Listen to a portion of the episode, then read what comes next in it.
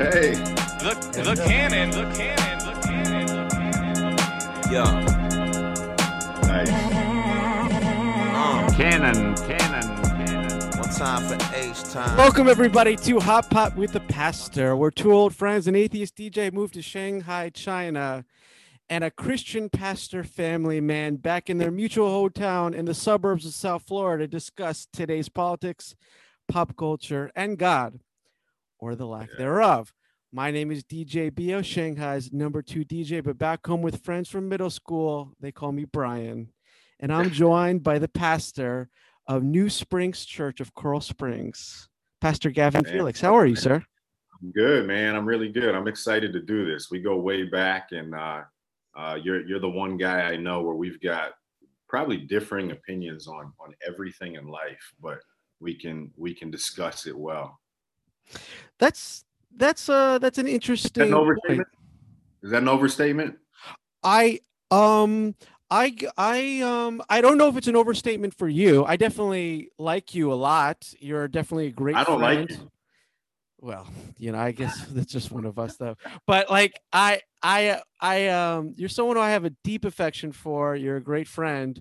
But I I do put myself in a position where I'm in around a lot of people and ideas that are not similar to my own. But maybe because you're back still in Coral Springs and you you're leading a church, right? So there's a you have a Yeah. flock per se, so people go to you necessarily. But I know there was a time um when you were still finding your religion. So let, let's back up and just talk about some of our mutual history. I associate you um, at first with middle school, right? Uh, Yeah. Middle School. Yeah. And your your grandmother lives on the same street as my family home, where my family grows up. And you would go to your grandmother's, and then we would. I I at some point you you went to school with me, but we also took the bus together, right? Yeah. Yeah.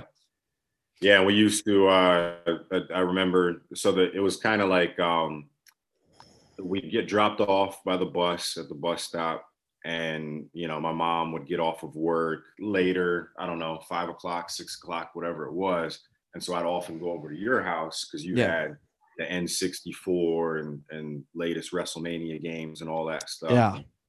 We'd hang out. I'd usually lose, but I'd, I'd have a good time doing it.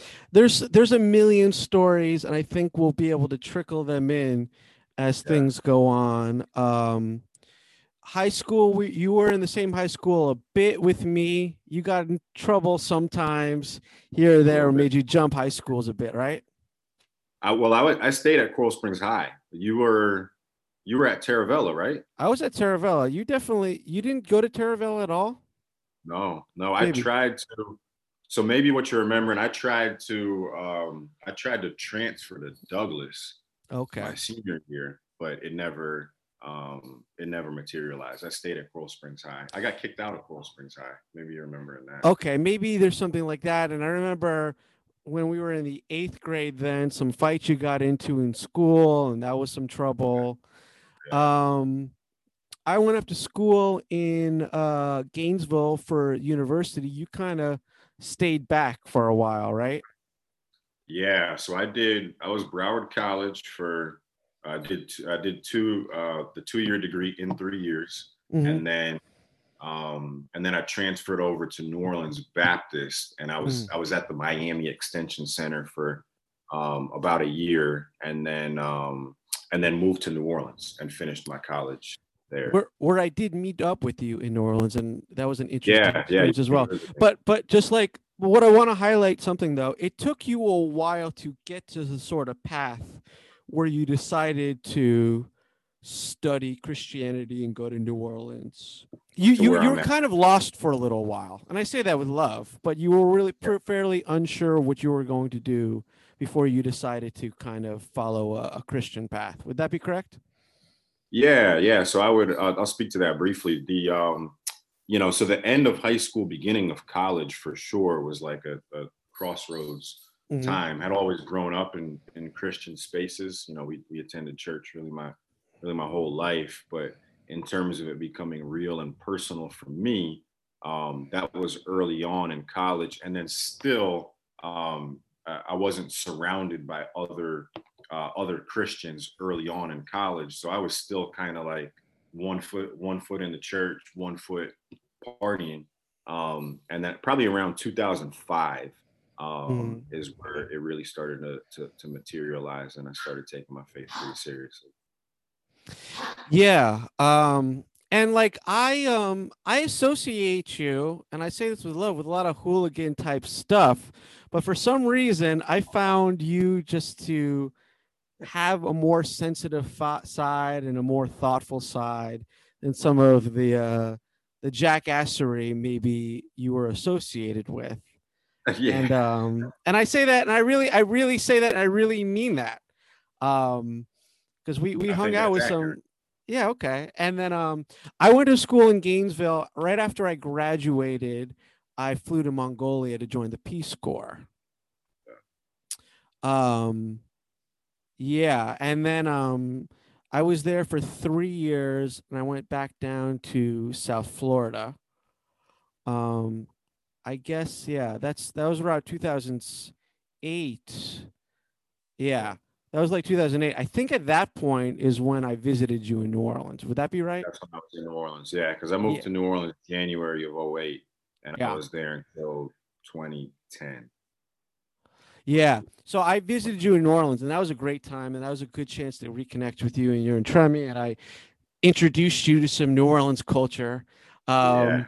But um, then um, I only was in South Florida. I stayed in South Florida a little bit. I worked as a dancer, and then I flew to Shanghai, where I've been living now for ten years, six months, about almost. That's, that's crazy to think that you've been there that long. Yeah, I it's it's really crazy. And since then I visited you back home and I've seen your growth personally, professionally, I guess you could still say spiritually to a degree. And I've seen some changes from you um, in your views of Christianity and I've seen you kind of start a family. I went back for your wedding. Um, yeah, and um, all sorts of things. And I think we'll be able to talk a lot more now. But you're a pastor, and uh, I'm a DJ. You're a family man. I'm single, and you're in Coral Springs. I'm in Shanghai. But there's still a lot of common things between us. But I think there's a lot of differences, and I'm happy to discuss it with you, and do um, it. do it in a respectful way. So we're calling this hot pot uh, with the pastor. Do you know what hot pot is, Gavin Felix? I don't. That sounds like something that I would, I would, I would enjoy to eat though.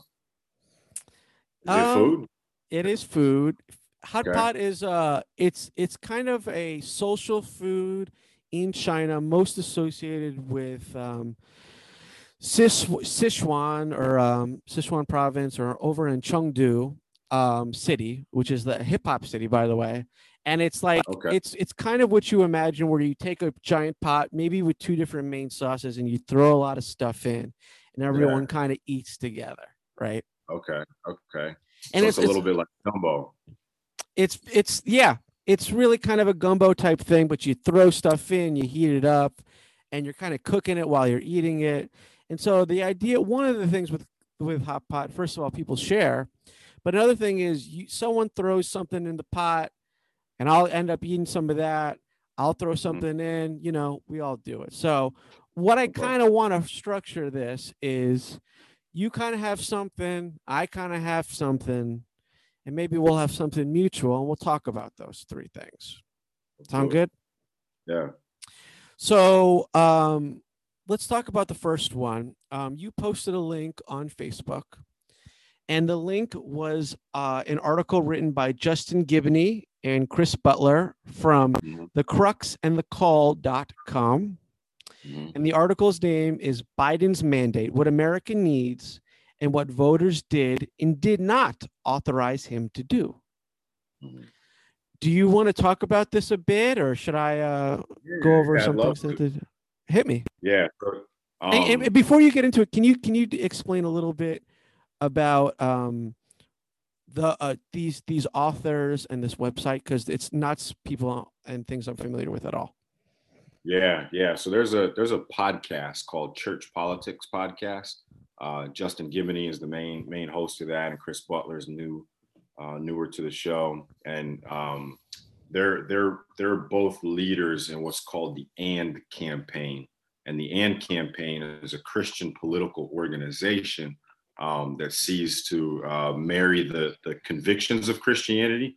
So Mhm. the, the scripture, biblical truth about here's what here's what we confess, along with the compassion of of Jesus Christ. It seeks to be kind of a faithful expression of uh, of how Jesus presented himself uh, to the world, and you know, I think in any age and in any any era, you can kind of be um, pushed and pulled by the waves of the culture. Um, and this this this seeks, and I think faithfully, to be kind of a, a middle ground politically to say, here's what uh, here here's what the Bible says, and here's uh, some ways that that works out practically in the political sphere here in America. So I've always appreciated uh, the voice of these guys, and and typically when they write on something or speak on something, um, it, it's something that I, I resonate with. Well, um, you know that that's this is one of my let let let's be clear, and I say this with love, um, Uh-huh. But uh, I am an atheist, and I I have a lot of problems with Christianity, and um, I'm Yeah. sure we'll be discussing I'm this. here to solve man. I'm here Oh, to solve it. Yeah, we'll see. L- let me say this though like um but here's the problem W- from christianity you will find people on all sorts of political spectrums in fact since i've known you as a christian it seems like and you can correct me if i'm wrong here you started from a, a very at first unengaged with earthly sort of politics then you, but you still had a real right-wing slate slant but seems like more recently you've more moved in a more progressive social way. Still still rejecting things like abortion but taking on a just a more contemporary american progressive stance. Would would that be what you would say is accurate Uh, clo- close. So, um, I've never been someone who's been engaged with with politics, which you, you Mhm. know be that that kind of a guy. Like the uh, top levels of, of public sphere that I get engaged with are like sports. That's what that's what I want to talk about. That's what I want to watch. That's what I want to do. i have And, not um, watched a sports game since the last super bowl Man, well, you got another one coming up, and Tom Brady's still in it. Yeah, it's the Oh. same thing. I just can't. I, I I I go. I see one sports game every single year. It's the same fucking thing. Or same It's the same. It's, it's the, I told you to watch your mouth. I I apologize. That get a Pastor uh, to the flock of Pastor Felix. I do apologize that um I I did not mean to curse there. There's um, it's literally the same guy playing in the Super Bowl since when we. I got and I still I used to know sports. Like I'm I still know th- about you know things a tiny bit or what I'll pick up from the front. Nobody watches. Sports Center more than your mom. Your mom knows sports better than anybody I I know. Yes, she does. She does watch the sports. Yeah, so I've I've uh, traditionally not had much um, interest, involvement, engagement in in in politics. I think now, so one of the changes that that that's occurred since since you've known me um, is now I'm a pastor. Mm. Um, in being a pastor, I've got a responsibility to uh, to care for people well, their souls, their physical well-being, and uh, at the real base level of it, uh, politics, government, um, they exist to provide structures so that people can be afforded uh, their their rights. And so it's that that forces me to to care about it. Where um, while politics may not be something that you know personally concerns me and my well-being necessarily, um, but I see Jesus's command to love your neighbor uh, that engaging in things politically as, as an avenue to do that. So um, if there are things that are happening with uh, with structures and systems um, locally or even nationally that I can see directly affect people that that I care about, that I'm called to serve and called to love, um, then I do believe it's my responsibility to to, to speak up on that and and engage in it. So your your argument essentially is you're still not really interested in it, but as a pastor, it's just kind of part of the job description. So you need to polit- um, comment on the presidential election, for example. So I, I would I would more so say it as if I wasn't if I wasn't a pastor, Mhm. um, I, you know, I might have some private interest in you know what's going on, especially since it's been so so polarizing in the last the last four years. It's hard to get away from. I mean, watching sports, you're going to engage in, in political That's true. discussion because it's so prominent in it. Um, but in terms of being outwardly vocal about it and passionate about it, and um, you know, desiring to see changes changes made, that's that's a core passion of mine, but that's birthed out of love for other people. Okay. So let's um let's talk about this article, Biden's mandate. Yeah, let's do it. Um do you do you want to say some things specifically about the content of it or I have a couple of things I can comment on however you want to Yeah, yeah. So I think it's a um so it, it presents itself as, you know, we're what, seven days into Mhm. um Biden being president and he's passed, I don't know, however many uh, executive orders that he signed off in the last seven days. And Mhm. the way, the way I see it is so he's the uh, the elected Democratic, you know, president. Um, and there are there's there's a spectrum, right? So you've got conservative right wing politics, and then you've got you know progressive left wing politics, and then you've got a spectrum in in between. Um, and without being you know an expert on it, um, Biden seems to want to present himself as closer to the moderate ends end of things, but the um, his his base, the Democratic base, has become increasingly further and further left wing, and so there's um, there's pressures that I think uh, uh, for him to push forward more left wing agendas than I think he um, you know maybe would would would readily support or normally support, from my understanding. And so the article um, addresses things like um, there's there's a referendum on on Trump and his leadership. So the way he led our country, there's some serious uh, there's some serious issues that uh, people have with that uh, on on a on a popular level, and so electing Biden is a little bit of a referendum on Trump's leadership. And what we want, what the people want, and this is what the article is saying, um, that the people want a, a man who's going to be presidential in the sense that he's bringing two sides together, that he's trying to get things passed that are beneficial to all people, and it's not a partisan agenda. Um, yet things like um, redefining uh, gender roles is a little bit more partisan agenda. Um, pro-choice feels a little bit more of a par- partisan agenda, uh, and so that's what that article speaks to. Well, let, let's say a couple things. Number one, I mean, he, um, Joe Biden definitely was on the right side of the Democratic presidential Mhm. election spectrum. Yeah. But the Democrats won, and they won, well, by a margin that Trump called a landslide, and even more so by more than 7 million votes. Yeah. So there's a mandate to give the people who voted for him things they want. So you said bring people together, which is definitely true. And he definitely seems to be definitely being less divisive than um, Trump. But also historically, your first couple weeks, your first couple months, you're supposed to kind of get a honeymoon period Mhm. where you can get things done and there won't be such staunch resistance. Yeah, yeah. But also, you said you think the left wing is getting more and more progressive.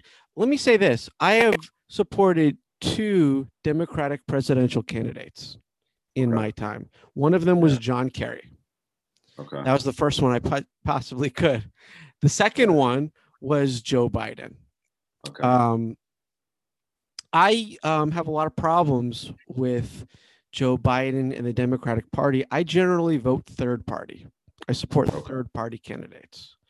Okay. Um, I think that, I mean, Joe Biden was is is for is not for um, health care for all. He's not for socialized medicine, if you want to use that term. Joe Biden is still fairly moderate in a lot of ways. Now, there's a mm-hmm. couple of things here that are definitely on the progressive side, but I really don't see anything as radical that they kind of talk about. And in fact, I think there's some really loaded language that they use in the article Okay. that I really that really bothers me. So let, let me give you some quotes. Um, and some of it just doesn't seem really connected to Christianity directly. It's it's just kind of people's personal political opinions. Yeah. I don't Yeah. really, you know, which I guess people are entitled to, of course, but I just don't I don't get it. Yeah. so clear, I I think um, you know. So what what you have um, in in Christianity, the way Jesus presents the the, the character of of a disciple, is he gives he gives values, principles, things that uh, that should matter to someone who's following Jesus Christ. Now, in any time, place, and culture, the application of those values are going to to, to differ, right? Like so, Jesus says that we're to uh, we're to love the poor and to care for the disadvantaged. Mhm. Does that mean socialized medicine? Does it, you know? There's so many different ways that you can care for the poor, and I think that's why there's there can be healthy debate on on a large spectrum in, in, in politics. Sure. Although it's really interesting because I definitely think at least the people that comment on your Facebook page, and I only really say that because, like you said, you are a pastor, so your Facebook page is part of your job, right? Are fairly conservative and really against a lot of things. So let's talk about some of these things. This is a, a quote. Next, uh, last year's civil unrest requires Biden to promote justice by working against government abuses of authority like police brutality without defunding the police. Defunding the police is really like a buzz thing, um, supported by a lot of progressive um, reverends and Christian leaders as well. But it's used as kind of a uh, a catch-all to kind of go after things. When people say defund the police, they're not. This is what they mean. Okay, there's thir- there's three things that people mean. This is my definitions. Number one, damn the police. There's the idea, a healthy American idea, many people would say, of these are the people of authority. Well, we gotta we got we gotta speak back to authority. We gotta Mhm. assert ourselves against that sort of authority. It's punk rock. Number two, there's the idea that police um, departments are too close with the attorney generals. So the attorney generals are supposed to prosecute the police if they commit a crime, but because the police are there long term and the attorney general's offices are there long term, when it's time to go after the police for potentially committing a crime, they don't.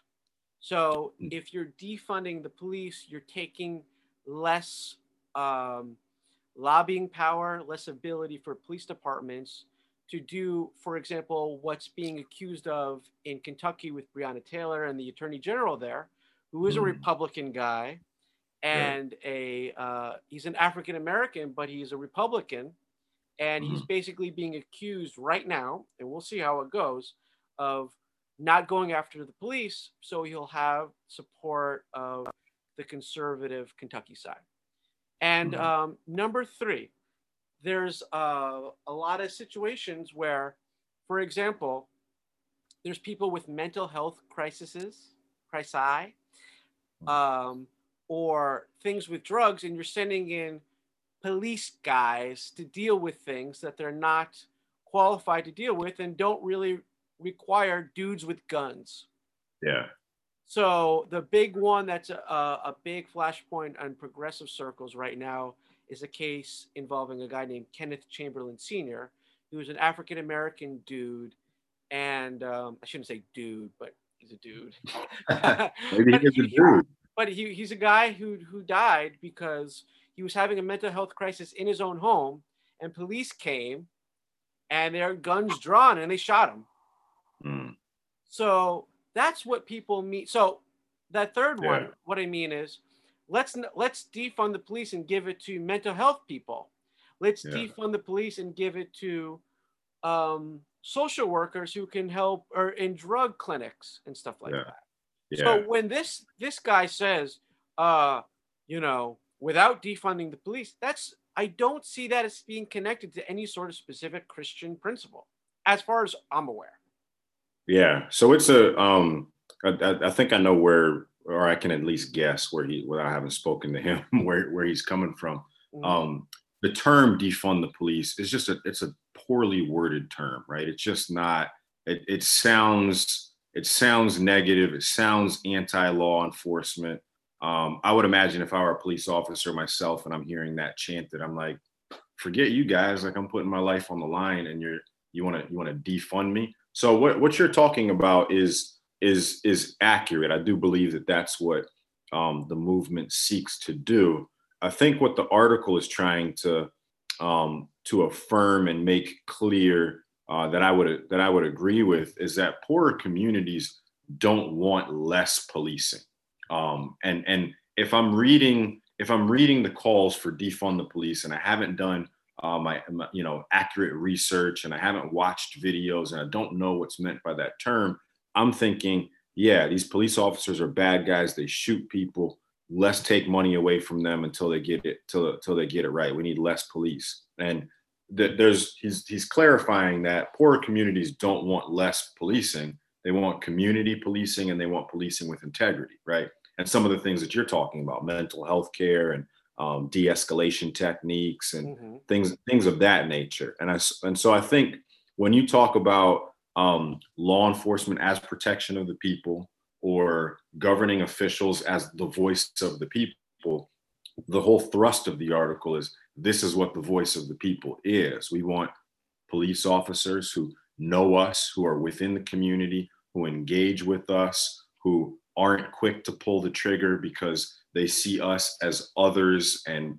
fear heightens up in them and they're quick to uh, quick quick to react um, and we want to see officers get the help help that they need. I mean, I've heard from officers themselves talk about you show up on a scene and you don't know what's going to happen. Could be a mental health crisis, could be a criminal. There's so many aspects that an officer is called to speak into, and like you said, they're not trained in in counseling. They're not trained in uh, in understanding, you know, multiple personalities and and and, and a variety of different situations. They're just trained to, you know, to to see the situation and, and make sure that people uh, people are protected and they're human beings themselves and can uh, react in negative ways. So when you look at the numbers and see that there's a disproportionate of black and brown people who are affected by that because a disproportionate amount live in poorer communities, that's why it becomes such an issue that's worth fighting for. But you want to make sure you fight correctly. I think um, I think the rhetoric from the very uh, you know the very progressive left that is is is saying defund the police without being very clear about what that means it pushes forward an idea that uh, almost seems like you know less policing is is is the way to go. And that would be detrimental to the poorer communities so i think it's just about um, clarity of terminology and what outcomes we we truly desire. Well, this is coming though from a Christian guy, so he should. l- Let me tell you why I think you're making a more subtle point than's being made here. I think he's using a lot of buzzwords against progressive causes when he they potentially should know better. They're using specifically terminology that's being used to uh, um, demonize left wing people. Here are some other terms that are used in this Mhm. article that really um, bug me progressive elites, well funded activists, elite donors. why does it bug you Well, because these are sort of just slinging mud terms. They yeah yeah it is nothing. it's it's pejorative for sure it's pejorative. You're Um, absolutely right.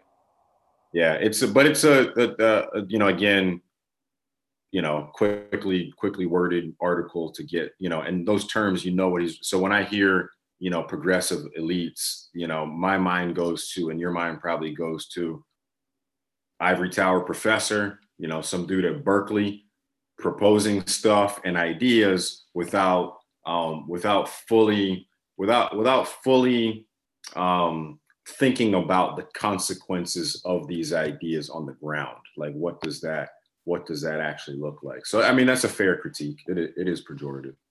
Um, I, there's more things that we can go for, but in the interest of time, because we got other stuff to go to, Yeah, Um, yeah. I got. I just got to get to one more thing. It says, in electing Joe Biden the next president of the United States, the American people have not called for more recreational weed, sweeping re- redefinitions of gender, radically defunded police, and more abortions. Um, yeah. uh, a lot of people do want more recreational weed, and drugs um, have been used to put down um, minority communities and poorer communities. We know Mhm. that. We know that prohibition for drugs doesn't work. Um, and we can look at positive signs in America on that. Mhm. They're uh, sweeping redefinitions of gender. Um, this is, it's talking about the Equality Act, and I've even done some research about that. And that all it's saying is let's not discriminate against people. And it's saying radically defunded police, as we I, we've already addressed that, and more abortions. Well, I nobody wants more abortions. No, I, Right. I don't know Right. anyone who wants more abortions Right. people want to make sure everyone has access to health care, which for many people includes abortions. Yeah, and so those are things that are um, they're presented as granting more freedom, but it's it's it's it's a rest- it's restricting the freedom of other. It's it's actually taking away freedoms that other people already have. Um, so if you think Recreational about, weed? no, not recreational. And when he says recreational weed, I think what he's he's getting at, combined with that term of uh, of progressive elites, is you've got a lot of suburban college students who listen to celebrities and are like, "Yeah, we elected this guy because I want to I want to roll a blunt," and that's not that's not the primary issue at hand. So what what he's getting at is that the primary issues are there are you know underfunded communities that are being treated poorly um, racism systemically keeping people uh, out of their their rightful share of opportunities to be able to uh, to pursue that american dream. And so we're not we're not saying hey let's let's put this guy in office so that we can you know we can have more drugs redefine gender and abort babies. I think that it's kind of said flippantly in in that way um Well, you started off saying uh, you started off saying defund the police is too much of a a, a, um, a term that is too loaded. But here they are Yeah. using all sorts of loaded terms. everybody's guilty of it yeah everybody's guilty of it but i mean to bring clarity to that as a as as a as a christian so i would see the like yeah the over the over criminalization of drugs is a problem in in poorer communities people going to prison for uh, things that are probably more likened to mental health issues uh, than they are actual criminal activity for which they need to be punished but then secondly the uh, you know, re- redefinition of gender. It's presented as, now I have to read the act, the Equality Act in its totality, but it's presented as we want to give transgender people more freedom, which is who who would be against that? Like all people should have the freedom to live their lives, be humans, work at jobs, and not get fired because of who they are. But when that starts to move into the sphere of let's let's take away the freedoms of other people for example if i'm a uh, you know a high school girls volleyball player i'm entering into that with the understanding that um, i'm a biologically I'm, I'm a biological female who is mentally female and i'm playing with others who are also biologically female and mentally female when you enter into it and say hey you're transgender and we want to give you more freedom and we recognize you're biologically male but you identify as female, and we want to grant you access as a female to all that females are afforded, you're not granting that individual freedom. You're actually taking away from those other girls volleyball players who expect that they're going to be competing equally against other. And that's where that's where it's a fuzzy issue. So I think the the language just needs to be worded carefully. There does need to be certain restrictions on it so that other people's freedoms aren't imposed upon. Um, but yeah, I mean, no one's against giving um, anyone, what, what, whatever your um, your sexual orientation is, you sh- you have the right to life and liberty and the pursuit of happiness, like everybody else. That first of all, uh, I, I just have to say a couple of quick things. Number one, under the last administration, um, transgender people couldn't be in the military. Um, too, and the idea of equal rights for everyone and everyone has a right to pursue their dreams. Gay people have only been able to get married in America for a couple of years, and Right. um, And that, I- that's a debatable that's a debatable right. That's that's a redefinition of marriage. Marriage has been redefined so many times. But last last thing, uh, no, I this is something that I um, disagree with some progressives on. I um, and I and people on your Facebook wall, I agreed with them. Now Mm. we're only talking about an extreme minority amount of people, but I do think that the idea, especially in terms of safety, of different transgender people competing in sports on the female side can be a very big safety risk and it definitely needs to be cleared up um, Yeah. I, I there's no debating that for, for me Yeah. i 100% agree especially in concerns of safety it's but we're talking about one Right. It's a small super- super small and it, it Which is fixed. why but but the law, the law doesn't say that the law doesn't Right. say you have to be able to compete against these people Yeah, which is why I think the the article goes there because it is such a it's such a small percentage. This isn't the this isn't the societal ill that we're seeking to correct by having Joe Biden as president. Um, he wasn't he. The article is arguing he wasn't elected to you know bring bring bring the um, the Equality Act forward and and and you know that's that's just not one of the main main Well- tickets. So Well, the Equality Act on- also includes um, uh, um, Native Americans, and it also includes all sorts of different people. That's just one super duper small percentage. But Yeah. moving on, I wanted to talk about something that erupted on my Facebook, and I don't want to focus on Facebook stuff all the time. Although, since we're just starting this up, I guess that's just a good catch-all place to do. Yeah, I yeah. posted something on Facebook and you actually liked it. And I just let's try to run through it pretty quickly. But I was really upset that Parler got kicked off the internet.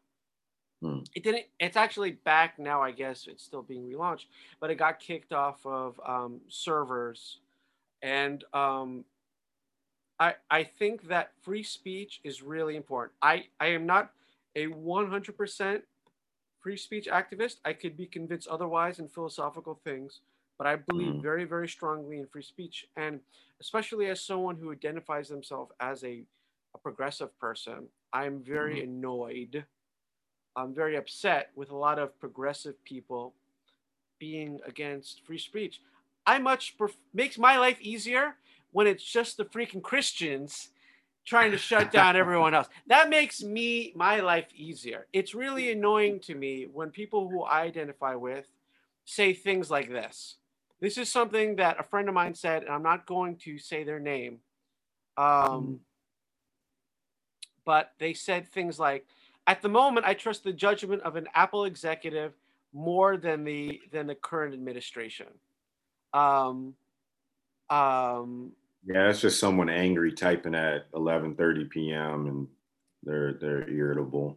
that that was that was actually uh, a professor who wrote that. oh Um, man, Um, I- progressive elites. Well, that's oh, don't start. Um, but also, someone said something about we need to deplatform fat. I'm I'm um um summarizing here. We need to deplatform fascists at every turn. Hmm. And I disagree with that. I um don't think that's effective, and I excuse me. I engage with um, people who have political opinions. Thank you.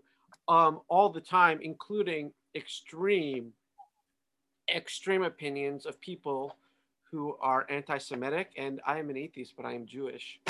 Um, people who say all I, I, I'm someone who hasn't lived in a white majority country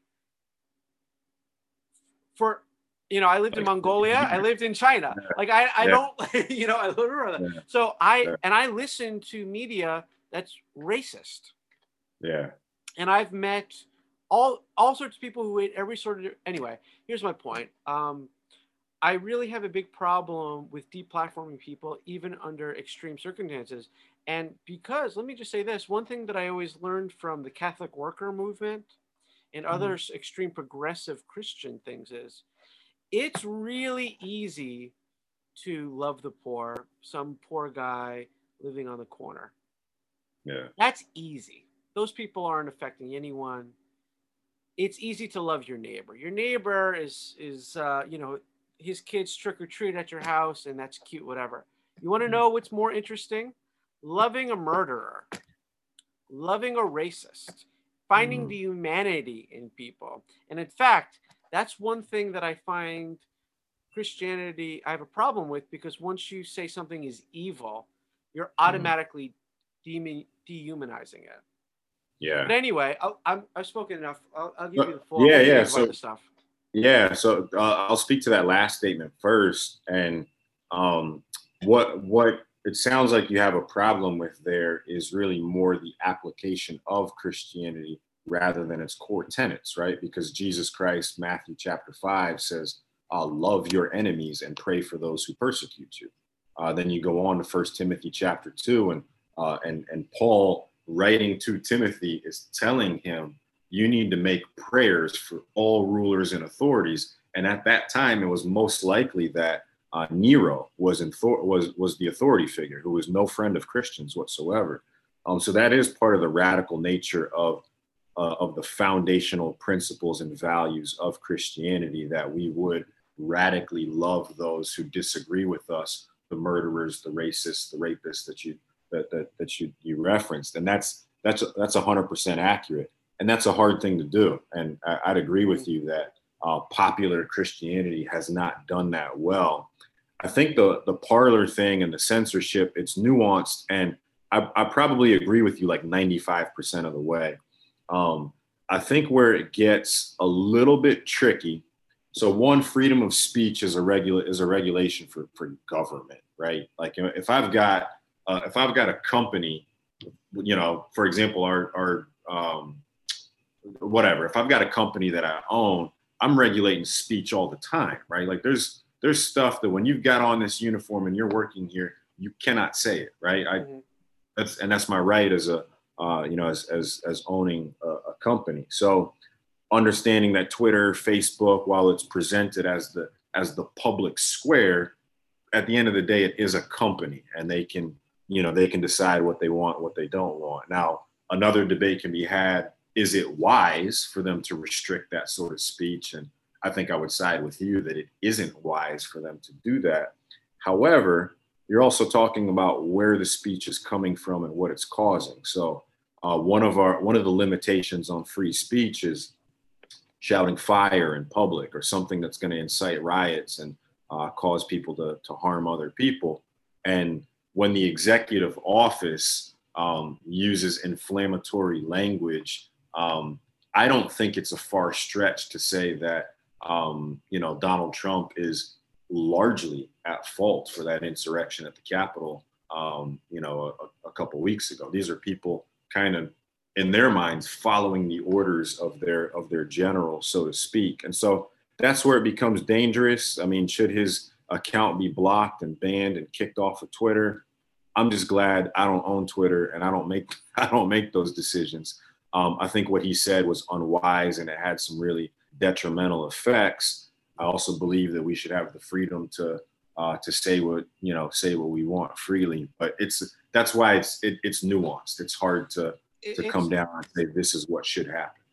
it's tough um and i'm i'm actually my, the the thing that to me is much more clear is things like zoom and facebook now are part of the public sphere it's stuff like at&t is a private company but if you got your telephone taken down that would be a giant problem for you you would lose access to the public and Yeah, so yeah. for example if you had um uh um you know, an atheist sat- or a Satanist, would you encourage that phone company to turn off his phone?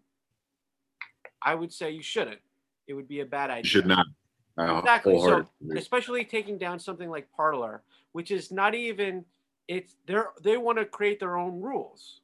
Now, by the way, I've never used Parler. I hate Right. most social media, but when the the idea that because some people on Parler might have done bad things that that companies should use their power in a seemingly coordinated way, might not have been coordinated, but in a way that seems coordinated, take them down. Is a giant problem. Let's move on to our final and third topic. Is that okay, Gavin? Yeah, let's do it, man. We um we both grew up in the Jay Z hip hop age. Um, you've always been a big Jay Z fan. Would you say that's I correct? have. Yeah, yeah. I think there was a time Recently, no. Recently, not not not great, but the the catalog of past history, it's like a fine wine, just ages Ugh, well. well, I don't know about that. Um, well, I I mean, the Black Album was a huge cultural event for us. I remember us even talking about that. And so- although Did we go the- see Fade to Black together or No. or no? No. Okay. Although I remember you went, you got, you won tickets to a Jay Z concert, and then Kanye West came out. Is that correct? So reverse. This was. Ah. I'm glad you brought that up. This is still my favorite concert experience ever. So I went to a, a Pizza Hut, and they had like a Pepsi Smash sweep sweepstakes. Filled it out, won the tickets. Um, it was four free tickets to like a um, a Kanye West concert at a at a Miami amphitheater. Just kind of this closed, uh, you know, intimate environment. You know, there's there's tops 300 people there. And during the concert, Jay Z comes out. We, he wasn't on the ticket. He wasn't expected to be there. And you remember, I'm you know 18 years old, the biggest Jay Z fan in the world. And he comes out, and I totally fangirled. Uh, there, there was a point. First of all, Kanye West, Christian artist, right? Um, the um, Yeah. Sunday service, right? That Um, album is good. Uh, Jesus is King and Sunday Service. Both of those are good. Would you would you say uh, Kanye West is a good Christian? I don't know him personally. I can't. I. I. He, seems to me like a guy who's um, who's exploring, right? So if you would have, I would have loved to to replay this interview. I, I became a Christian probably 2003. So if we did this interview in 2004, there is no telling what would have come out of my mouth having just become a Christian and knowing nothing. So that, I, I grant Kanye some grace. If he's new to the faith, he probably doesn't know what he's saying just yet. there was a time where you didn't listen to any secular music, though. Isn't that correct? Yeah, briefly. Yeah. Yeah. Yeah, I think there's a you know, there's an early phase where you, you know, um your your new life in Christ is so new um and you desire to rid yourself of all that uh you know distracts you from that, all that tempts you to, you know, to sin and and and, and disobey. And then I think as you mature and you get older, you're able to apply wisdom to discern. I can watch this, I can throw out what's bad and keep what's good or listen to this and do the same thing. Well, I think Jay Z is somewhat overrated, especially in the pantheon of how people kind of see him I gotta hang as a up. rapper. I gotta hang up. You can't What? use overrated and Jay Z in the same sentence. Oh, come on. Well, let, let's say this. Um, one album I do like. I think it's his best album, and I haven't heard all his albums, but you know, it's a hard. You know, um, um, Hard Night well, Life. volume Volume- two, well, volume two, yeah, Yeah. um, yeah, and uh, the Black Album. But I really Black like Album. Reasonable Doubt. Yeah. It is. Well, let, let's be clear. It's not the best rap album of 1996, but it's. Are you one- are you are you thinking Nas is better? Um, Was no, I think uh, I think Nas is kind of overrated 96? too. Um, Okay. but um, no, I, but Reasonable Doubt is a good album. So let's talk about Reasonable Doubt. Let's. This is something. So our third topic is Reasonable Doubt. Um, it is a good album.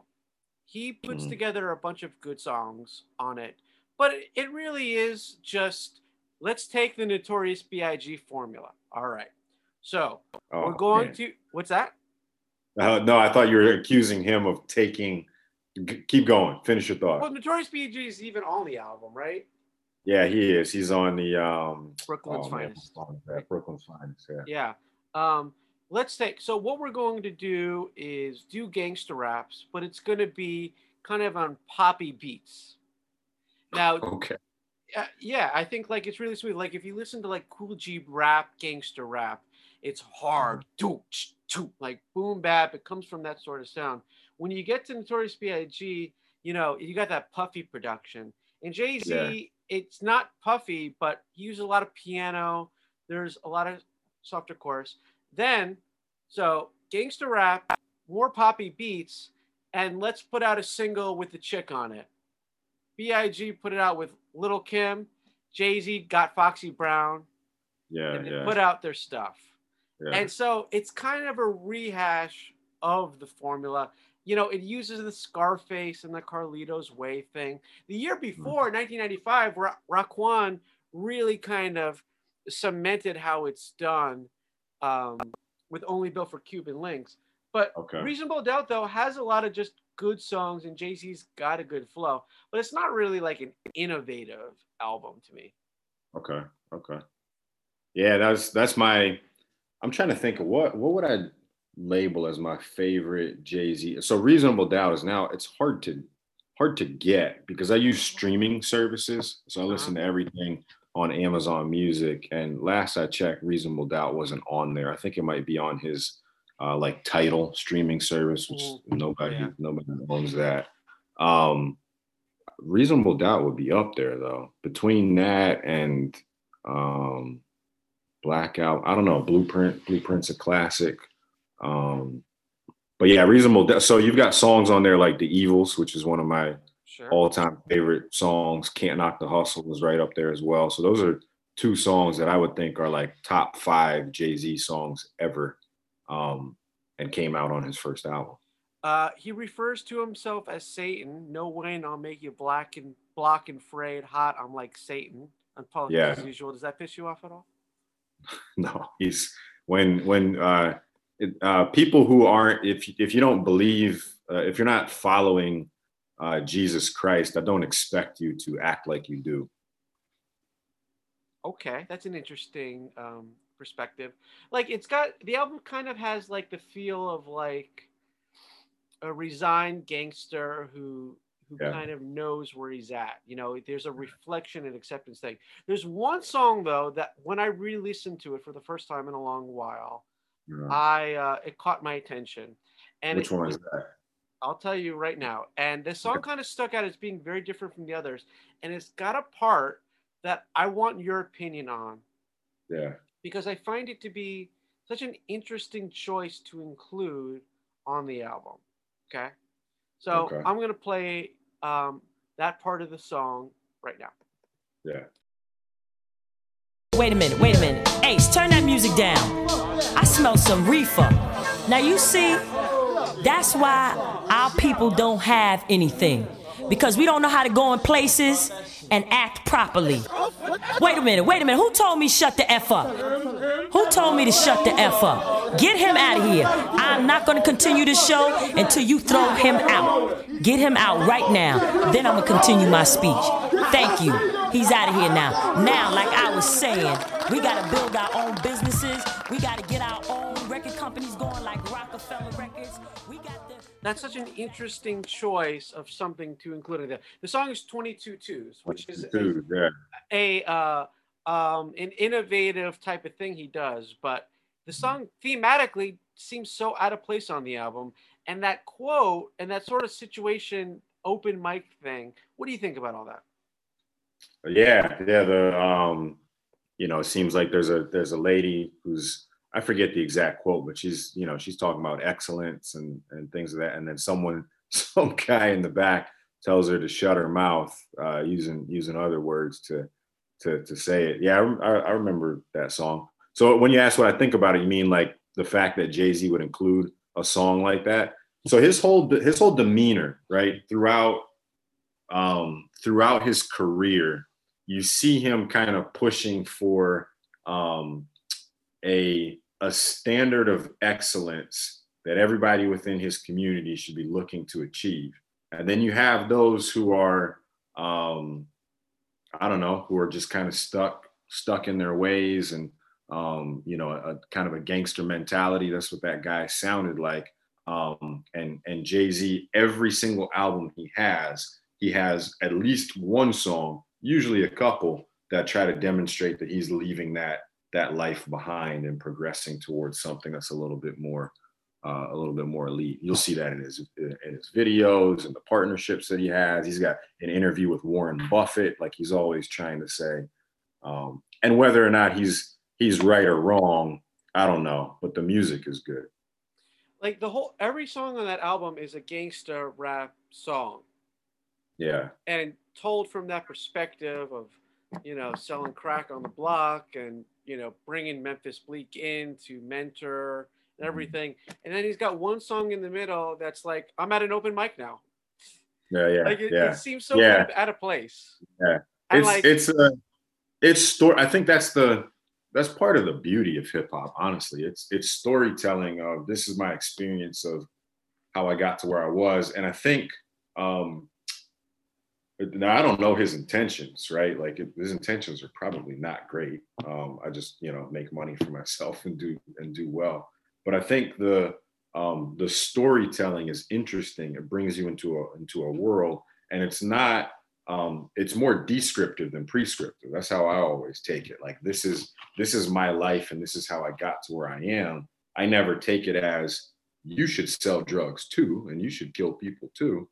Uh, more so, this is a presentation of life as I know it and the struggles that uh, that I've faced. Now, that's that's part of the. It was probably a debate for another time. Part of the um, the the gift and a curse, to use Jay Z language of hip hop itself, where uh, there are many who listen to it and take it as prescriptive, like I should I Well- should do this, well, the song "Coming of Age" with Memphis Bleek is him kind of mentoring someone, telling him to do it. Yeah, Yeah.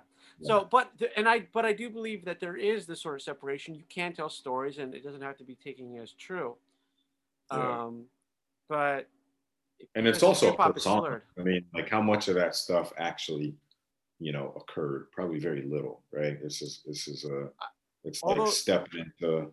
Um, he he describes himself as stepping into the booth and becoming Superman, right? Like a like this mythical mythical hero. Um, so that's I mean that's another part of uh, you know listening to Jay Z or really any other any other artist in the hip hop genre. This is a a presentation of a bravado that's really not not you know actual for the most part.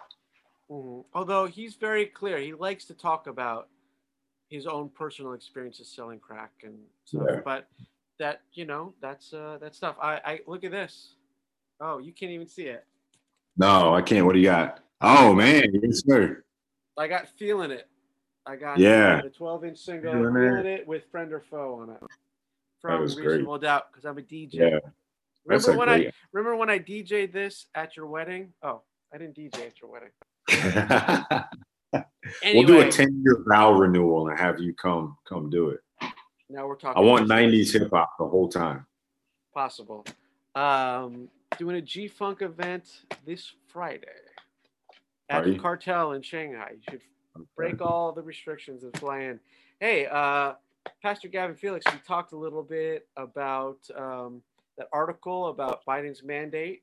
We talked about uh, breaking down Parler and um, censorship, and we talked a little bit about reasonable doubt.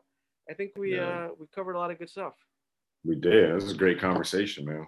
I think um, we should ask people that for our next one, we're Mhm. definitely going to talk about the movie Soul. Is that right? Yeah.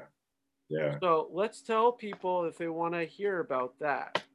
At least one of the three topics is going to be about the movie Soul, so they should check out that movie. And how can people connect with you on um, social media, Mr. Pastor? Mr. Yeah, Pastor, I'm on- Gavin Felix. I'm on uh, Instagram, uh, just at Gav underscore Felix. See pictures of my my cute kids. That's that's what I post, and then um, yeah, that's really it. Our our church website is www.newspringschurch.com. Um, you know, and you can find you know past sermons and blogs and articles and things of that nature there. Sounds good. You can find me on Instagram at um, DJ Border Breaks. You can find me um, on Facebook. I didn't even know you were on Instagram. I don't follow you, and I don't think you Follow me. Yeah, we got to do that. on it. Um, Yeah. I, everything I do produce in China is under the uh, production name Toe Jam, T O U J A M. And uh, hit me up on WeChat and all that stuff. Otherwise, um, we got to get an email set up for this. I'll pop with the Yeah. pastor at the time it's not, but this is just the first episode. And uh, Yeah. let's close it out now. Uh, thank you man. very much people. The, the cannon, the cannon, the cannon, the cannon. Yeah. Uh. Cannon, cannon, cannon. One time for H time.